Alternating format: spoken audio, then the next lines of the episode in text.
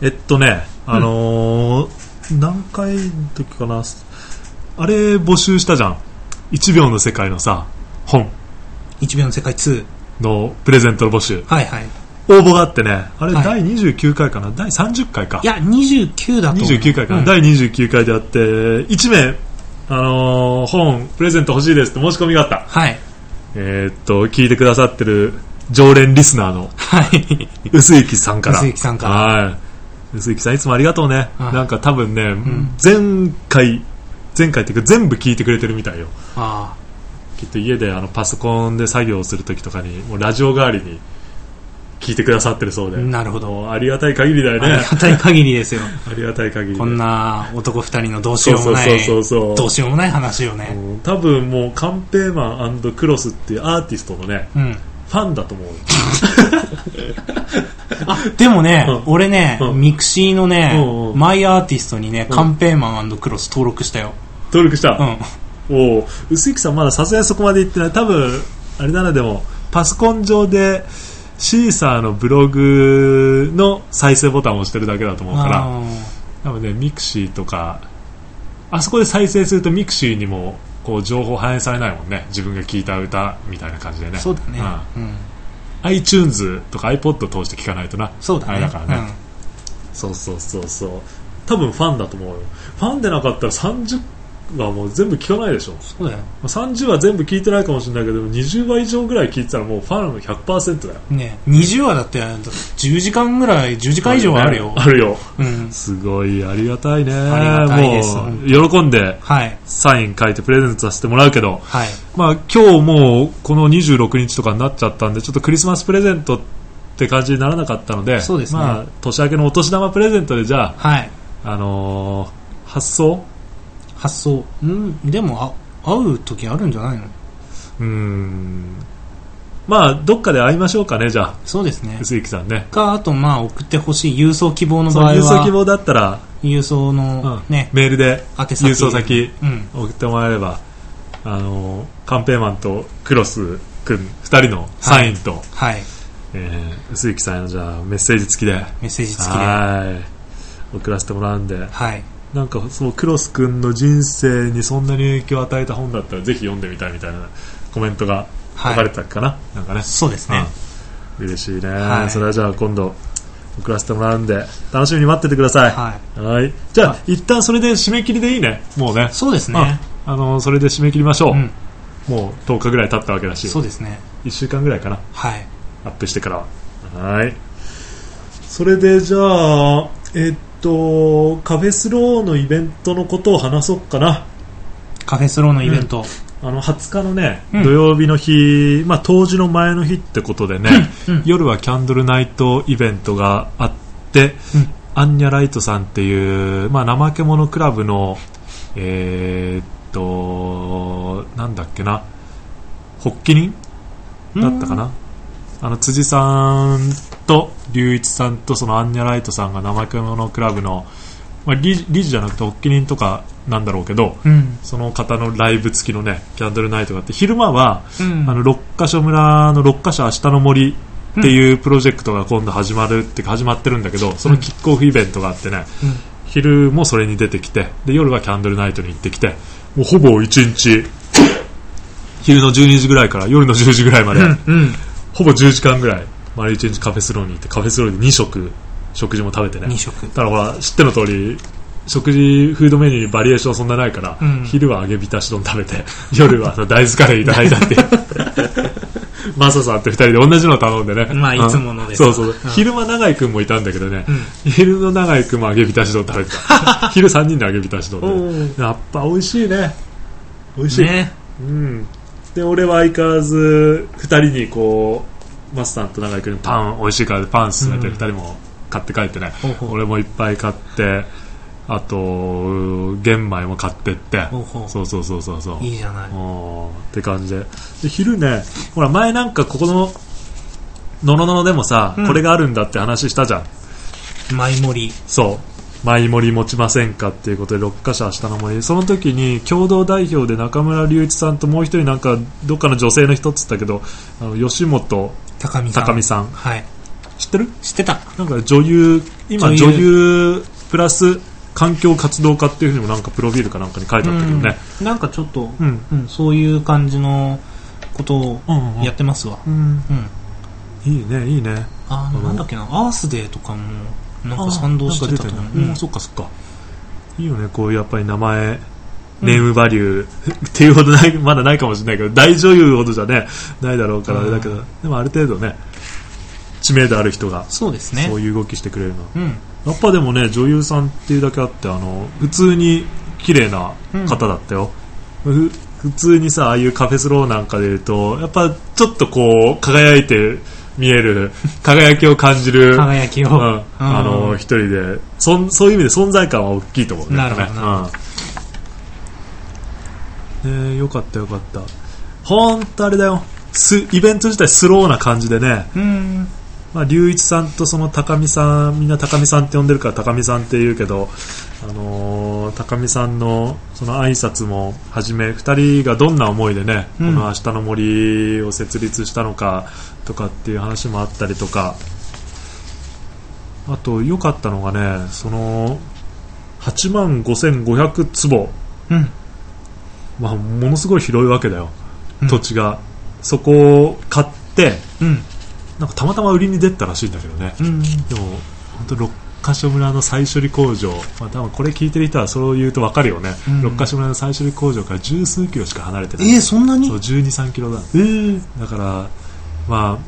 運動としてはものすごいじゃん、うん、そこに木を植えてさ森を作ろうっていうことって、うんまあ、ものすごいこう運動なんだけどでも反対運動じゃなく森を作ろうっていうさ、うん、六ヶ所の反対って声を上げる運動をするんじゃなくただその近くにね、うん、こう森を作ることによって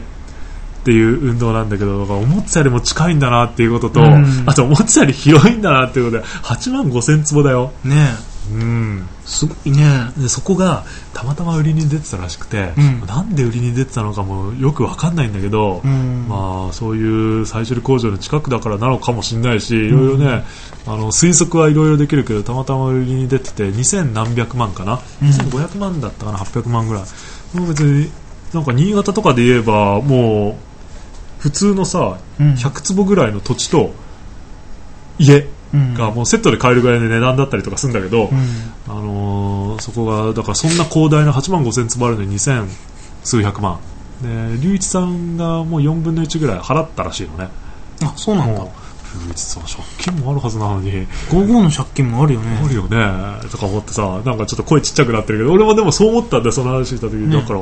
す, すごいなと思って。ごじゅうごの借金今どれぐらいになったのかな。でもだいぶ減ったんでしょ。減ってるはず、ねうん、もうせんまんは切った全然、うん、もうじゃあそしたらまあ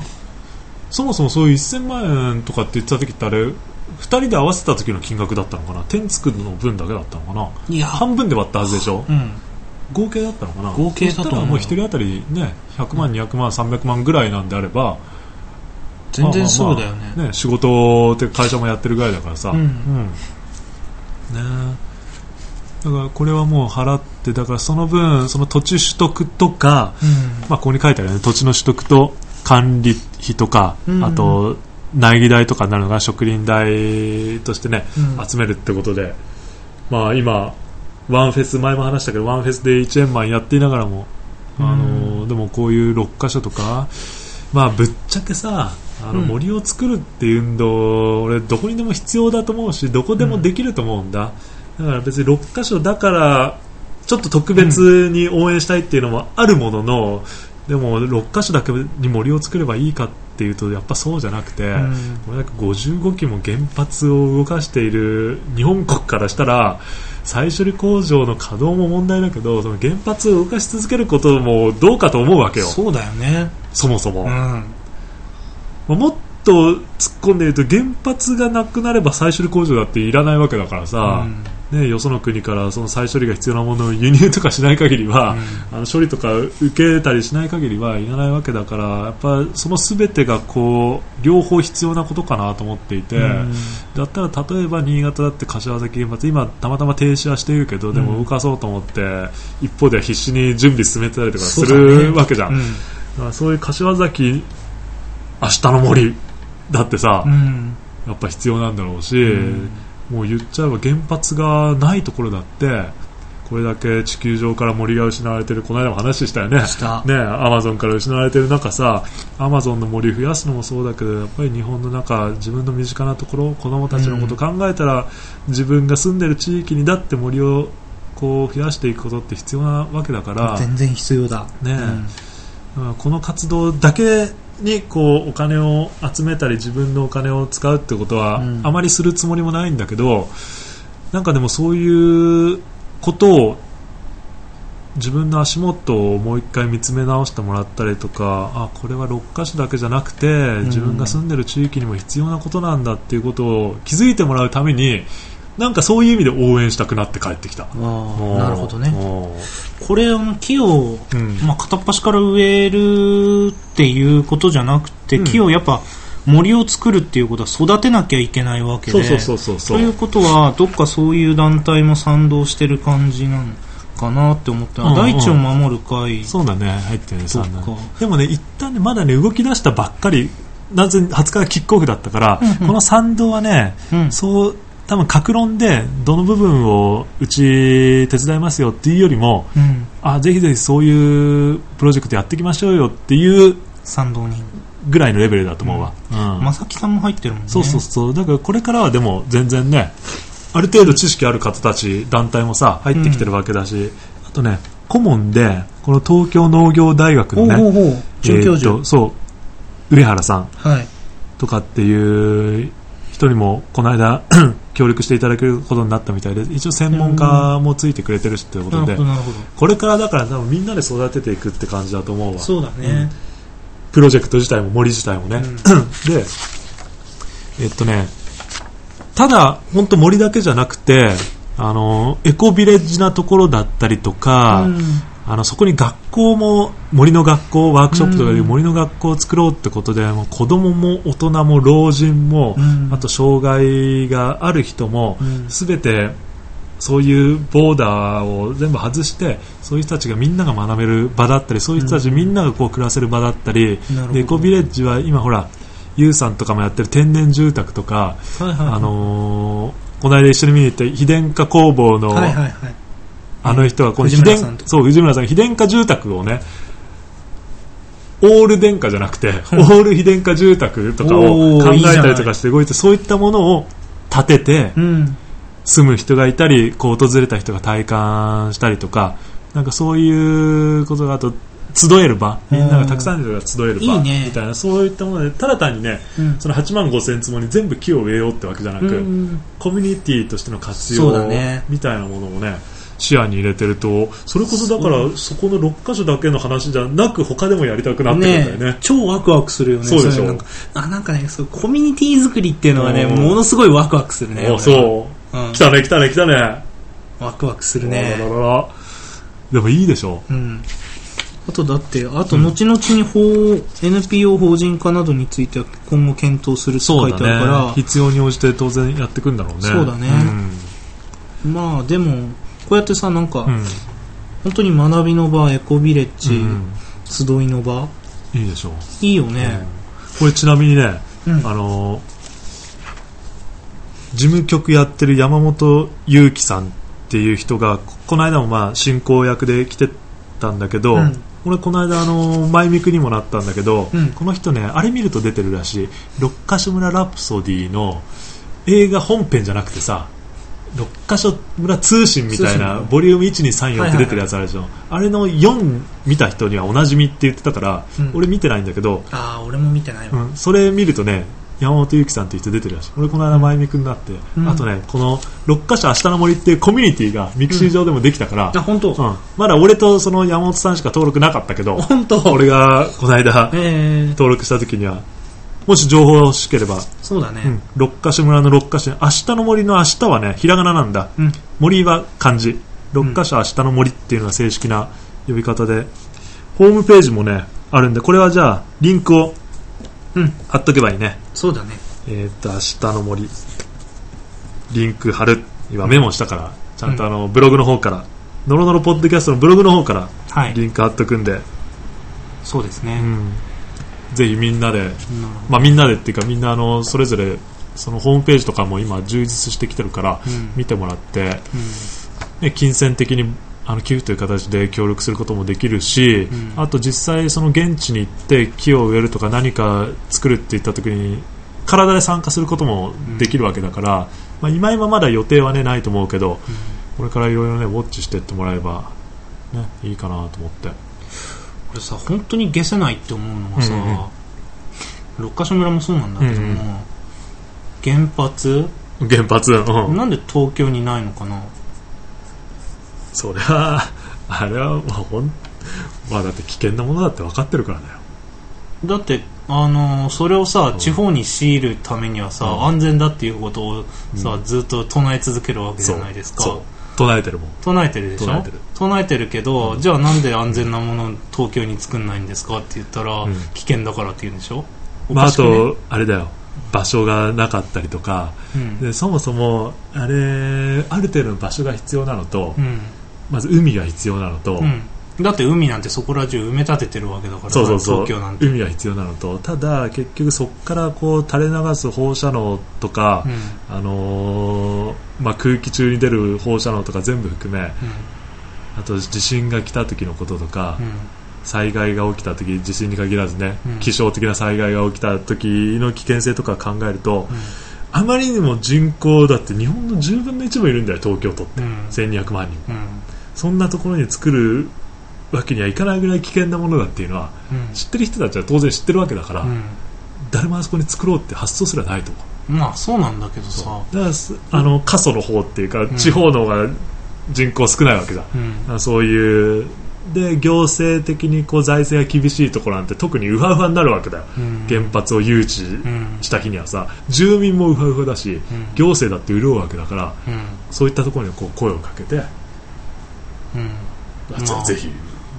我が町へみたいな。まあそうなんだけどさ、うん、なんか消せなくね。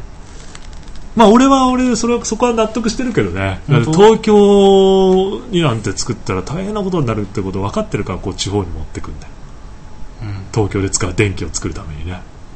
それを地方に強いるのはおかしいってずっと俺は思うんだけどさ。それはそれはおかしい ね, ねそれは十分おかしい、うん、でもそう考えてることは納得できる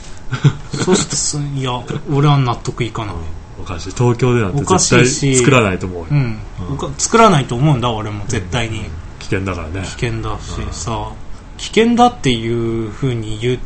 ちゃえるんだったらさ、うん、どこにも作れないはずなんだよ本当は。だからその危険だっていう情報を一切出してない、うん、し実はこれねこれ多分ちょっとブログとかにリンクを貼るには危険だから貼らないから今日クロス君に後で別に教えるけど、うん、ネット上にやっぱ様々な情報もあってあの今もう亡くなられてるんだけど、うん、ガンで放射能を浴びたことによるガンで亡くなられてるんだけど、うん、原発ににじゅうねんかん勤めた人とかがね、うん、ネットに原自分は原発反対派じゃないっていう前提で、うん、なぜならにじゅうねんも働いてきたから反対じゃないんだけど、うん、本当の原発の内側ってどうなんだっていうただ事実をたくさんの人に知ってほしいからってことでやっぱネット上にいろいろ残されてるものとかあるんで、うん、削除されずに残されてるものとかあってそれも ひゃくパーセント 鵜呑みにするのはどうかと思うけど、うん、でもある程度中にいた人だから、うん、こう信じられる情報だと思うんだけどその原発に勤めてる人も原子力発電所って安全だと思って勤めてるんだよ、うん、なんでかっていうと、そうだよね、なんでかっていうと、うん、原発に勤めることになった時にごじかんの最低ごじかんの洗脳教育を受けるらしいよね、うん、そこで洗脳教育そうそこでもううるさいくらいに原発はその安全だ今世の中に言われてることだよ、うん、原発は安全だとなぜならちゃんとこれこういったことをもやってるから、うん安全なように危険がないようにこういった部分もケアしてるからっていうことを、うん、とうとうとごじかんねいろんな観点から語を語って、うん、結果原発安全だからどう、どうぞあなたたちも皆さん安心してあの働いてくださいってこと。あ、うん、そうなんだなんかなんとなく原発って放射能もあって危険かななんてイメージもあったけどそんなことないんだってみんな思ってあの勤め出すからだからちゃんとみんな毎日出勤もしてるんだろうし、うん、なるほどね、うん、だからそういうのもあるようなことも書いてあるしでもその人は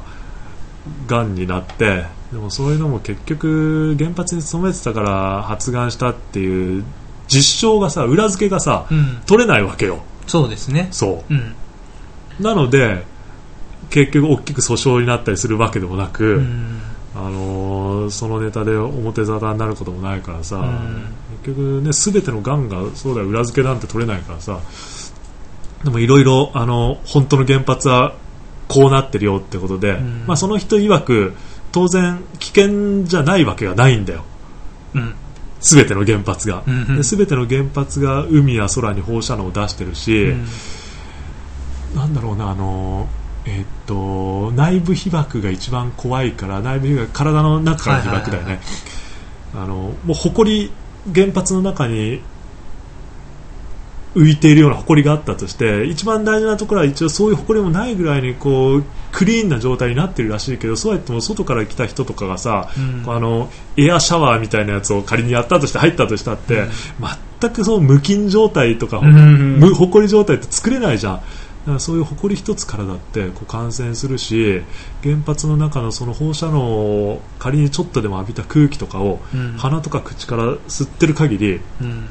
必ず感染してんだよ全ての人が、うん、ただその程度がどうかで発がんするかどうか、うん、あのあちこちで症状が現れるかどうかはあるんだけど、でもそれぐらいの現実があるわけで、全くあの安全だなんていうのはナンセンスな話だし、うん、危険極まりないものを、ね、扱ってるわけだから、うん、だからあのいくつか過去のその事故みたいなのも掲載してるんだけど、えっと、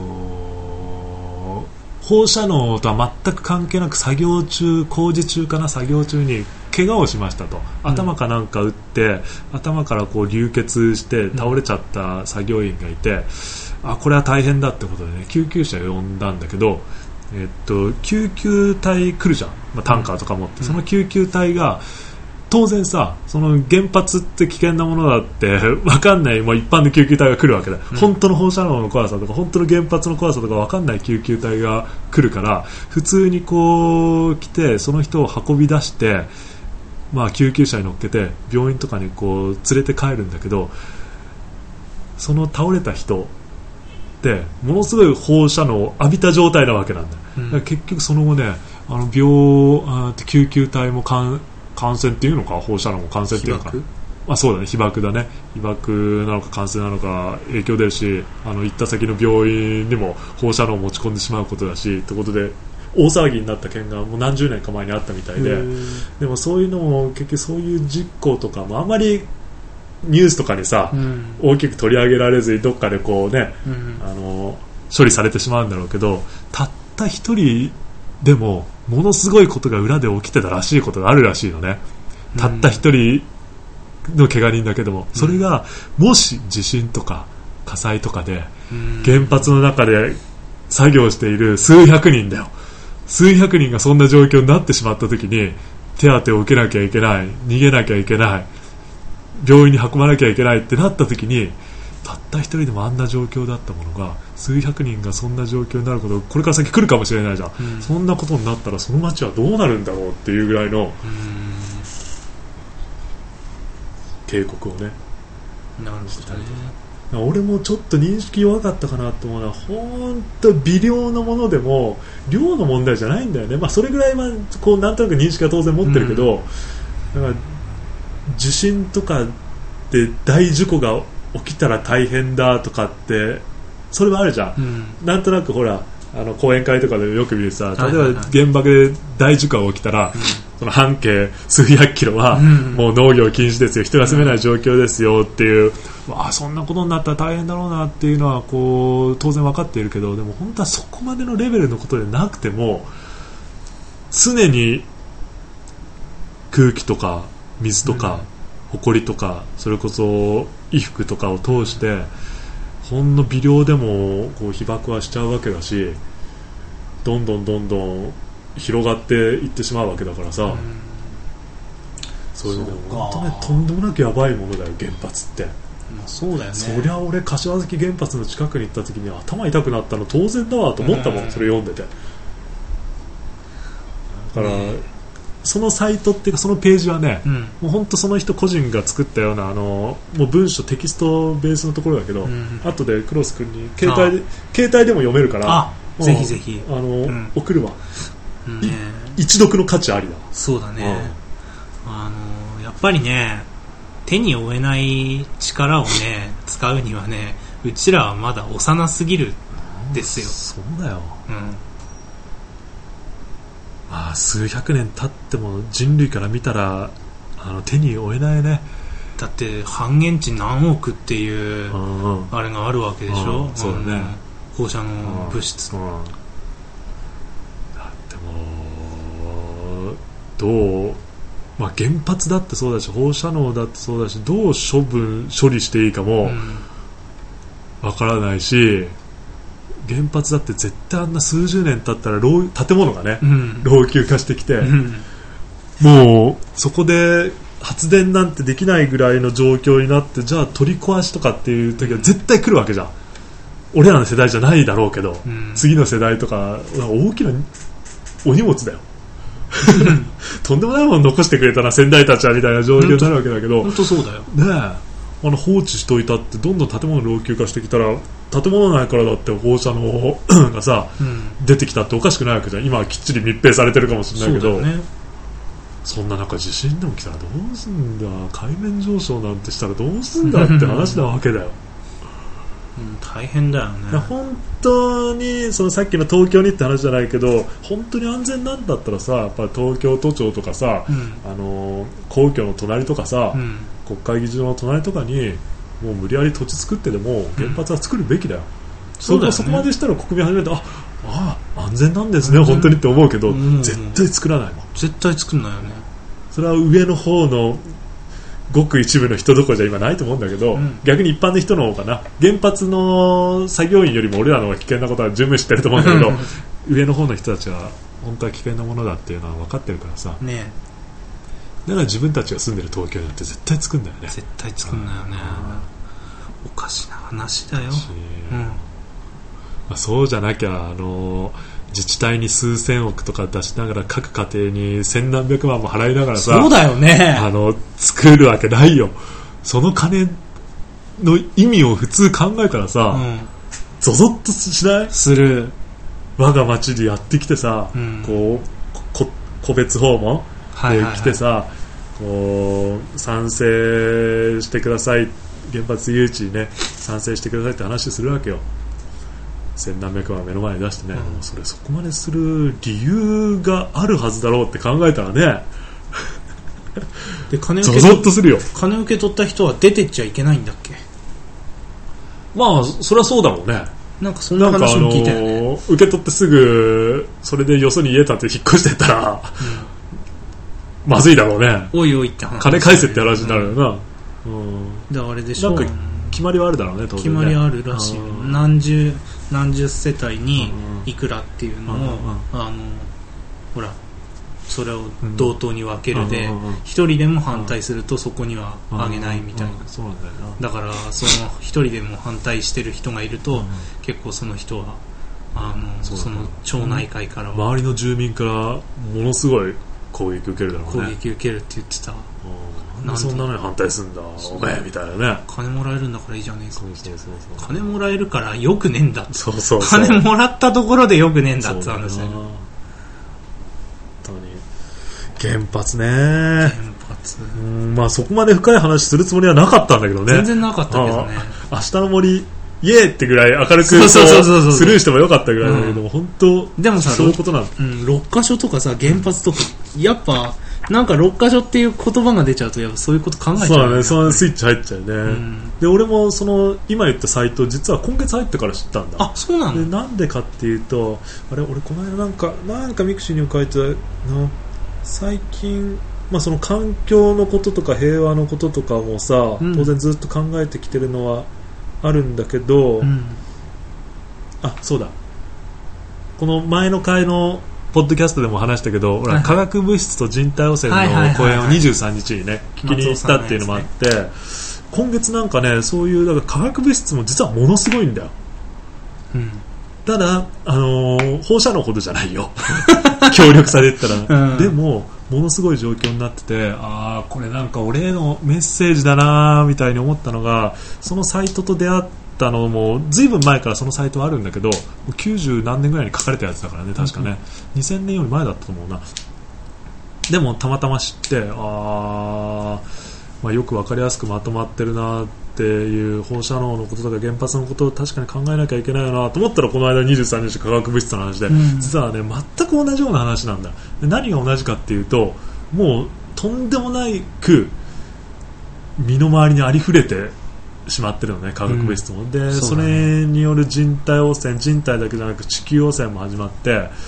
今地球上のどこに行ってもあの化学物質って検出される。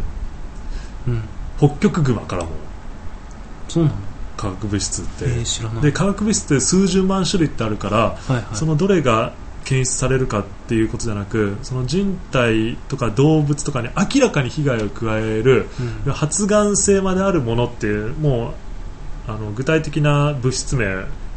ごめん覚えてないけど、専門家じゃないから覚えられないか覚えてないけど、うん、なんとかなんとかなんとかっていうカタカナだかアルファベットだかでよく書かれるやつがね、うん、それがもう白熊くんからだって出るし、南極の海からだって検出されるし、すべ、うん、ての地球上のすべての水は汚染されてるし、すべ、うん、ての土地は当然汚染されてるし、土地なんてもう農薬とか撒いたらもう一発だからさ、ね、農薬とかに限らず結局のところ水が汚染されたら雨で降ってきたりするわけだからさ、すべ、うん、て汚染されるんだけど、そうだ、ね、まあ、ある意味すごいんだよ、その人間が作り出したもの。もともと自然界なかったものだ、化学物質、うん、原油から原油由来で作られてるものだからさ、うん、そういう石油由来で作られてるもので、地球上のすべてに、まあ、よ言葉選んでよく言えば普及できてるものって化学物質ぐらいしかないんだよ。魔の手を忍ばせているものっていう感じだけど、ね、そうそう、そこまでそう言わせりゃ広げられてるものってないんだよ。ある意味人間でやった中でも最大の功績で言ってもいいぐらいなんだけどそりゃクラトゥーやってくるよっていうぐらいなもんなんだけどさ、負の功績だけど、ね、そうそうそう、負の功績なんだけど、うん、そんそれぐらいものすごくて、うん、まあ、分かりやすく言うとホルムアルデヒドとかね、そうそうそうそう、そういうやつも化学物質でしょ。化学物質過敏症で悩む人もいるわけ。今やっぱほらダイオキシンとかさ、はいはいはい、あの母親の体の中にこう蓄積されて、それを母乳通して子供にも感染して、うん、代々代々濃縮されて蓄積されていくわけだからさ、あのまあいろいろほらエコ検定の勉強した時からなんかいろいろ過去の歴史でもいろいろ起こってるじゃん、水俣病やさ、公害問題、ね、全部それ元をたらじゃ物質的な化学物質から起こってるものじゃん、ね、うん、奇形のね、うん、赤ちゃんが生まれるとかさ、そういう本当に身近なところにもあるんだけど、今日に日に化学物質って増えていってる状況で、うん、どんどんどんどん被害も増えていってるような状況で、もうそれだけだから食品、まあ、感染ルートとしては口から入るか鼻から入るか皮膚から入るかなんだよ、経口か経鼻か経皮なんだよ、うん、だからもうシャンプーとかね、そういうのをはじめさ、空気汚い空気捨てるのもそうだし、飲食物、うん、食べ物の中からそれこそスーパーとか行ったってね、化学物質を含んでないものってそうそう売ってないわけじゃん。ないね。もうぶっちゃけ有機農法で完全に作ってるっていうような、無農薬で作ってるって言ってるようなものだって、ちゃんとした研究で調べれば絶対化学物質出るはずなんだよ。出る、絶対出る、ね、それは水にだって入ってるわけだし、雨にだって含まれてるわけで、もともと土壌にだってあるわけだし、うん、だからこうたまたま農薬反応はないかもしれないけど、でもそういうのをこう食べてる以上、一定値より少ない摂取量であれば体に影響ないですよっていうものも当然たくさんあるよ、たくさんあるんだけど、うん、でもその一定値ってたかだか人間が決めたほら基準でしかないわけだからさ、うん、そういうのも怖いよねっていうのもいっぱいあるわけだ。でもう基準を超えて摂取してしまってるものも実はたくさんあったりするわけでさ、まずはだからそういうね、化学物質が体に悪い影響を与えるんだよってこととか、そういう化学物質自体が世の中いっぱいあるんだよっていうこととか、うん、もう地球全体にもう行き渡ってしまってるぐらいすぐ身の回りにあるし、でさっき言ったけどほら家とかだって、しん、まあ、特にマンションとかだよね、うん、マンションとかアパートが新築なら新築なほど危険なわけじゃん、うん、あんなもう化学物質だらけの中で密閉されてる状況でさそりゃなんか昔と比べて切れる子供が増えてきたとか、そうだね、あのか家族内での殺人事件が増えてきたとか、うんね、喘息やアトピー増えたとかもまさにそうでしょ。で男でも女でもないっていう人が増えてるとか、えそうなの？そういうああの性同一性障害とかそういうのもね、あの化学物質が原因でっていうものもあるわけじゃん。うん、なるほどね。そうそうそうあったりとかするから。まあ、集中力が欠けてるとかなんかそういう些細なものも全てが化学物質だけじゃないけど、そうだね、でもそれが由来だっていうものもね、うん、多かったりとかすると、ああ化学物質も大変な状況だな。そしてこの間知ったそこの間知ったってこの間から改めて考えさせられてる放射能問題もそうだなと思ってさ、うん、みんなだから一緒なんだよね、うん、やっぱりそういうものだってまず知ることから始めなきゃいけないし、もう身の回り危険なものだらけだよ。ほんとさっきも言ったけどそりゃもうあのクラトゥやってきて当然だわこれはもうあの機械中たちに原発もあれ機械中に任せておけば放射能も含めきれいに掃除してくれるのかな。放射能を含めきれいに掃除してくれるならいいね。それだったらお願いする価値あるよね、うん、いっかいぐらいね。ダイヤモンド溶かしてたもんね。食ってたもんね。そうだね、うん、食ってたまあ、多少放射能の影響で何匹か死んでもまあほら、うんまあ、全然大きな影響なさそうだからね、うん、まあそんな感じで、そうでそのね明日の森にはあの、はい、一応賛同人にも名前あると思うけど鎌中瞳監督もね来てたあのろっカ所のラプソディ、 ソディ、うんまあ、賛同人っていうかもうあの発起人の共同代表の一人ですよぐらいな感じだけど、まあだってねろっカ所といえばこの人みたいなもんだもんね。そうそうそうそうその人が今続編をこれからね作るってことで、はい、撮影開始ってことで、ね、おつミツバチの羽音と地球の回転っていうあの課題そう課題だそうで、うん、ミツバチの羽音と地球の回転これもうねホームページがあのできてるそうできてるまだでもねこのねチラシに載ってる、うん画像とテキストぐらいだ。あ、本当。これ以上の情報はないけど、うん、これにちょっとあれだね、ノロノロポッドキャストカンペーマン&クロスとしても賛同していくか。賛同 し, しましょうか。このねろっカ所の件だけじゃなくね、うん、もうちょっとあの持続可能な未来を求めてってことで、うん、あのもう少し範囲が広がるっていうかね、うんうん、パーマカルチャーとかそんな感じもやるのかな。そうそうそうそうそうなのですよ。もうちょっと環境寄りにもなっていくから、まあ期待は期待で。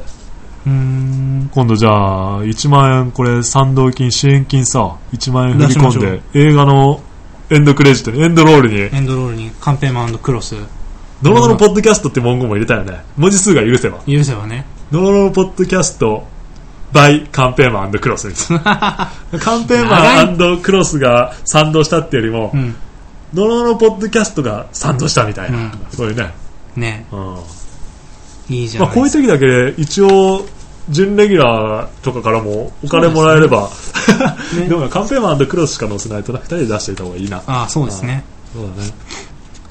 今日もいないけどね。そうだねいないね。どこ行ってんのかね。いやまだ仕事だと思うよ。仕事か、うんうんうんまあまあ、もうでも週末ぐらいからエジプトだけどね。ああそっかそっかそっか、うんまあ、エジプトの話に年明け来てくれるんじゃない。そうだね、うんこの映画も応援してきながらだからもう一回、まあ、もう一回っていうかそのろっカ所村ラプソディっていう映画もやっぱりいい映画だしさ、うん、ああうち ディーブイディー あるからあ買ったんだっけ、うん、なんかああいうのをこう、ね、見てもらう人をやったりとか、ね、なんか本当いろいろやらなければいけないっていうかやっていきたいことがどんどん増えてくるよね。そうそうそう去年一昨年ぐらいですごいそういう風にさ、うん、知るきっかけっていうのもものすごい散りばめられたと思うので、ね、チームごじゅうごだってそうだしさそうなんだよね。自分としては一回見たらもうよく分かってよしと思ってそれでまた別の新しいものにやっぱり行ってしまいがちだし、うん、それは悪くないんだけど、うん、でも周りの人にもまだだってろっカ所村ラプソディとかろっカ所村の再処理工場の件とかそもそも原発のこととか知らない人って改めて見れば当然いっぱいいるわけだ。全然いるし、うん、そういう当事者でも知らないこと多いと思うんだよね。そうそうそうそう多いと思う多いと思う、うん、だからそういった人にやっぱり伝え広めていくことはもう絶えずにね、うん、立ち止まることなくやっていかなきゃいけないななんて、うんうん、全然夜のイベントの話できない。もうよんじゅっぷん経っちゃったよ。あら、まあ、夜でもさらっとでもあれな、夜はね、うん、あの当時の前日ってことでね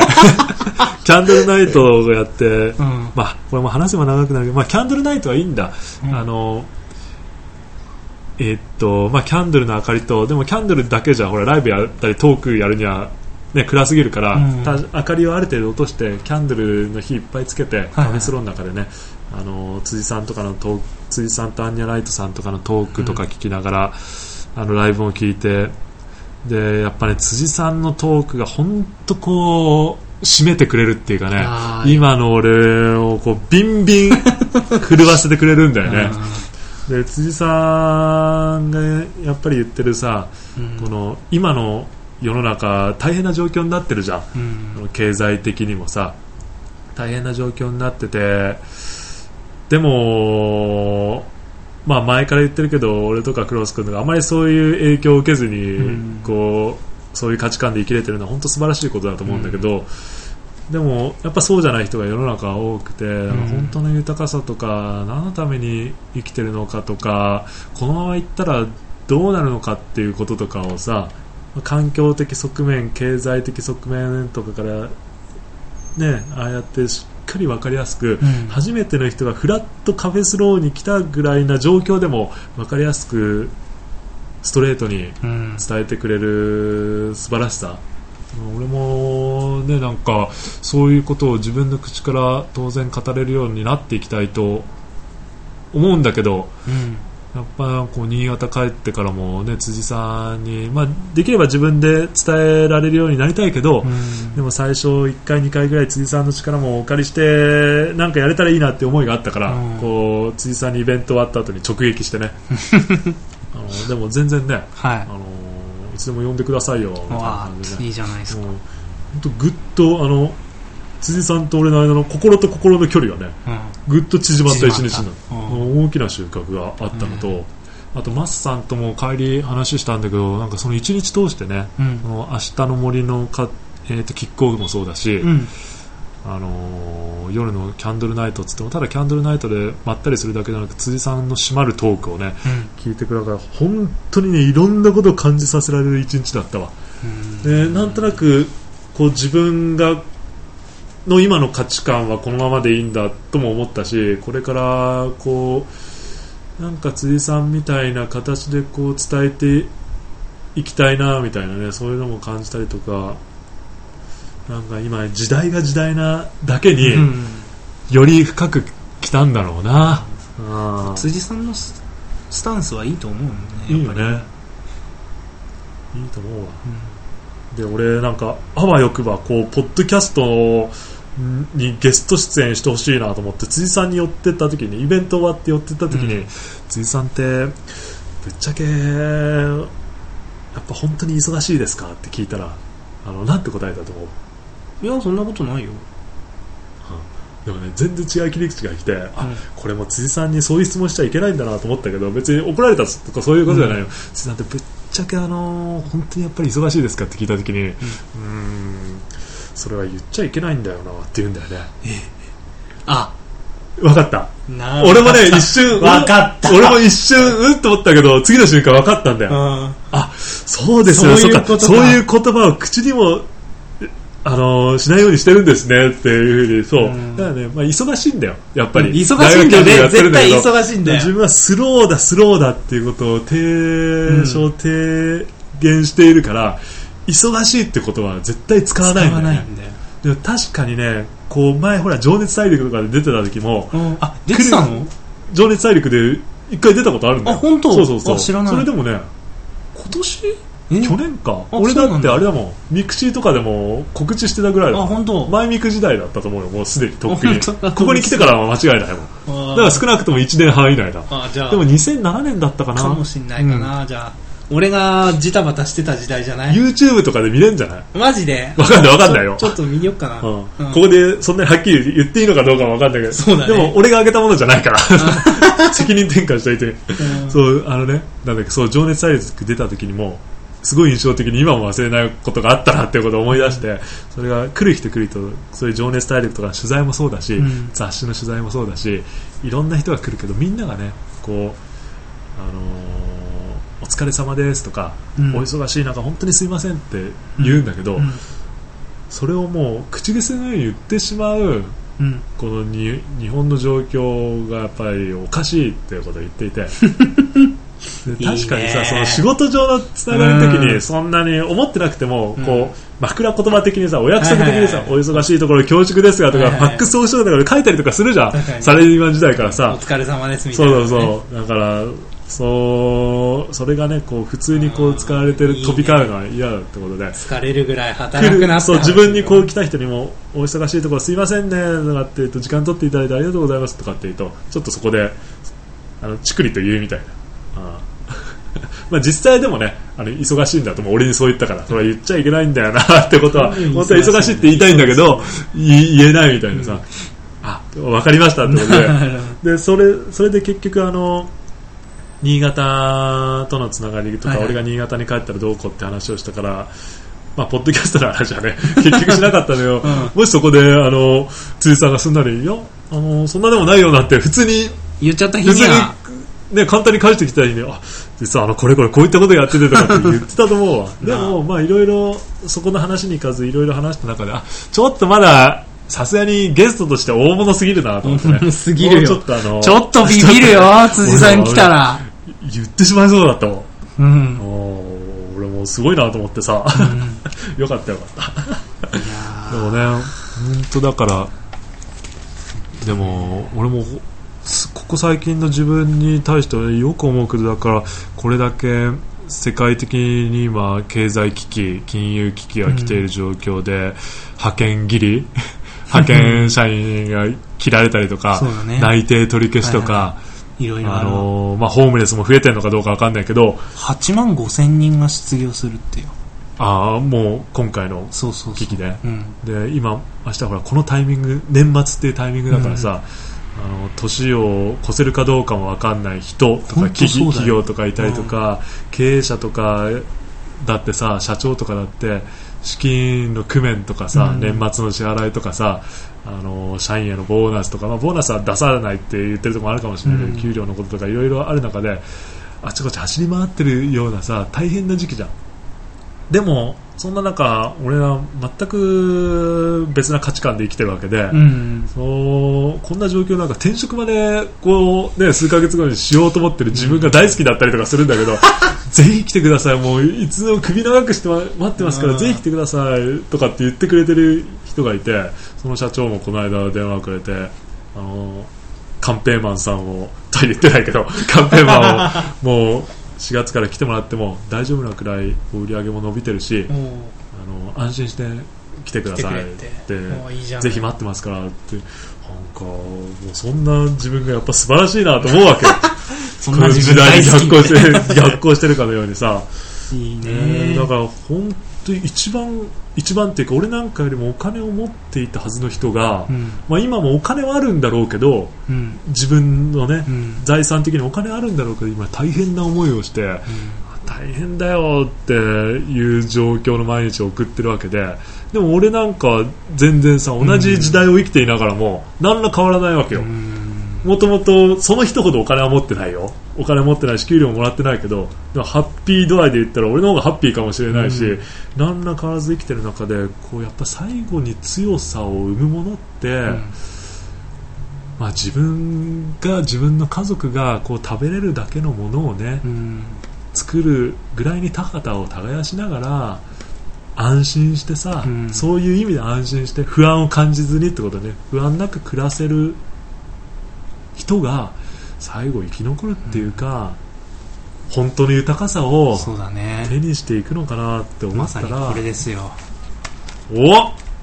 ジーエヌピー、よんじゅうきゅうふん過ぎたよ。 ジーエヌピー じゃなくて ジーエヌエイチ、ね、ジーエヌエイチ ですよ。グロスナショナル変態じゃないよハピネスね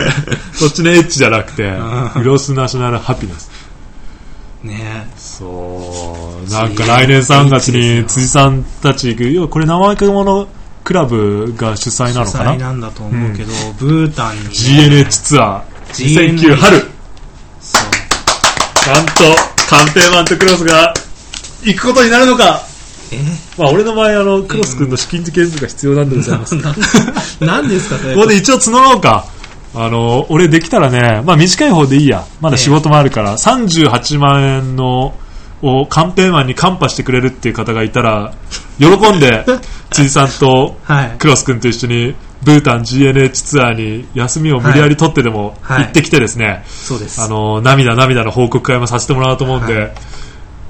まあ、さんじゅうはちまん円以外にかかるお金も多少あるよね。俺の場合パスポート今切れてるから、えー、パスポート取ったりとか成田までの交通費とかかかるんでしょ、うん、渡航者費用ににまんごせんえんも別途いただきますになってるんで、じゃあよんじゅうまんえんだ、うん、よんじゅうまんよんじゅうまんえん俺の場合カンパしてもらえれば、はい、成田まで自費で行くし。あ、ちなみにですね、このさんがつよっかからっていうのあるんですけど、さんがつよっか僕の誕生日なので、イエー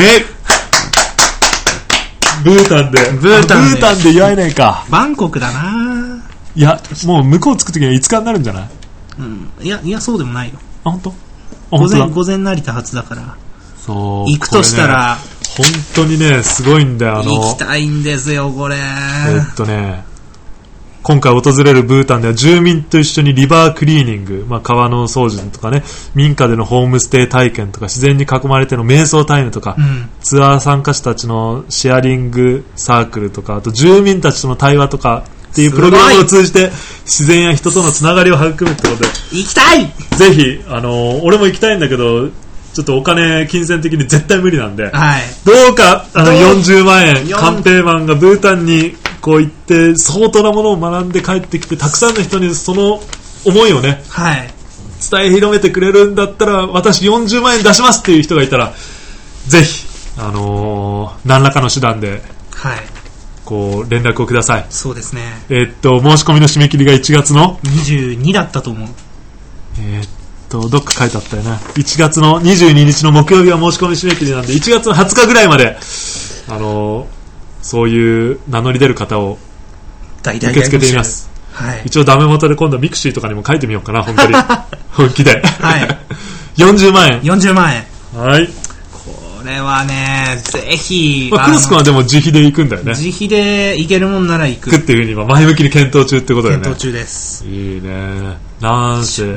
人数もほら少ない中でさ、そうなんですよ。 A コース総勢にじゅうめいいないわけでしょ。そう A コース B コースあって、うん、A コースがじゅうにはくじゅうににちかん、うん、B コースがななはくここのかかんなんですが、まあ僕は休みのあれから言ってもななはくここのかが限度なので、うんうん、まあにしても各はちめいずつなので全じゅうろくにん、全じゅうろくにんプラス、えー、と辻さん と, 辻さんと案内人の人はね、はい、いやーすごいわ。こう ジーエヌエイチ 国民総幸福量をね、これでも本当にさ、そうやって今の俺みたいに強く思ってると何かを引き寄せるかもしれないねこれ。あ、ただノロノロポッドキャストのリスナーだけだと人数がやたら少ないから、そうだね、あのミクシーとかブログにも書いて、はい、いやー本当にいい結果引き寄せる。なんとか薄幸さんよろしくお願いしますピンポイントでいった。薄幸さんよんじゅうまんえんをこういただけるんであれば、いやいや頑張って薄幸さんの分もブータンツアー行ってくるけど、まあ、そういうオチでいいかな。うんでも多分薄幸さんぐらいだったらあの私が行くっていうことになると、ね、もしあればね、うん、お金があればね、うん、そうだね。まあ、あのツアーについての詳細これホームページにも載ってたから、もしホームページにも載ってるようであれば、ええ、リンクアップかな。怠け者クラブのホームページに載ってるね。載ってた、そうだね、うん、OK です。じゃあそんな感じでちょっと時間もなくなってきたんで、はい、終わりましょうか。なんだかんだ、ね、こう力入っちゃったね。原発の話が余計だったかな、もしかして。いやいやそんなことないよ、あのー、全然その必要だったと思う、うん、全然良かったと思う。まあ、まあ、あの辻さんとのこととかキャンドルナイトの件は一応話したいこと全部話した、うん、まあ、さらっとだったけど、ね、そうそうそうそういいと思います、はいはい、じゃあいろいろまた、はいね、そういう話もしていければと思うんで、そうですね、はい、じゃあ次回はいよいよにせんはちねん総決算のトークに行きましょうか、はい、今年最後今年最後次回お楽しみに、次回お楽しみっていうか次の、ね、やつ楽しみにしてください、はいはい、じゃあここは一旦お別れします。はい、はい。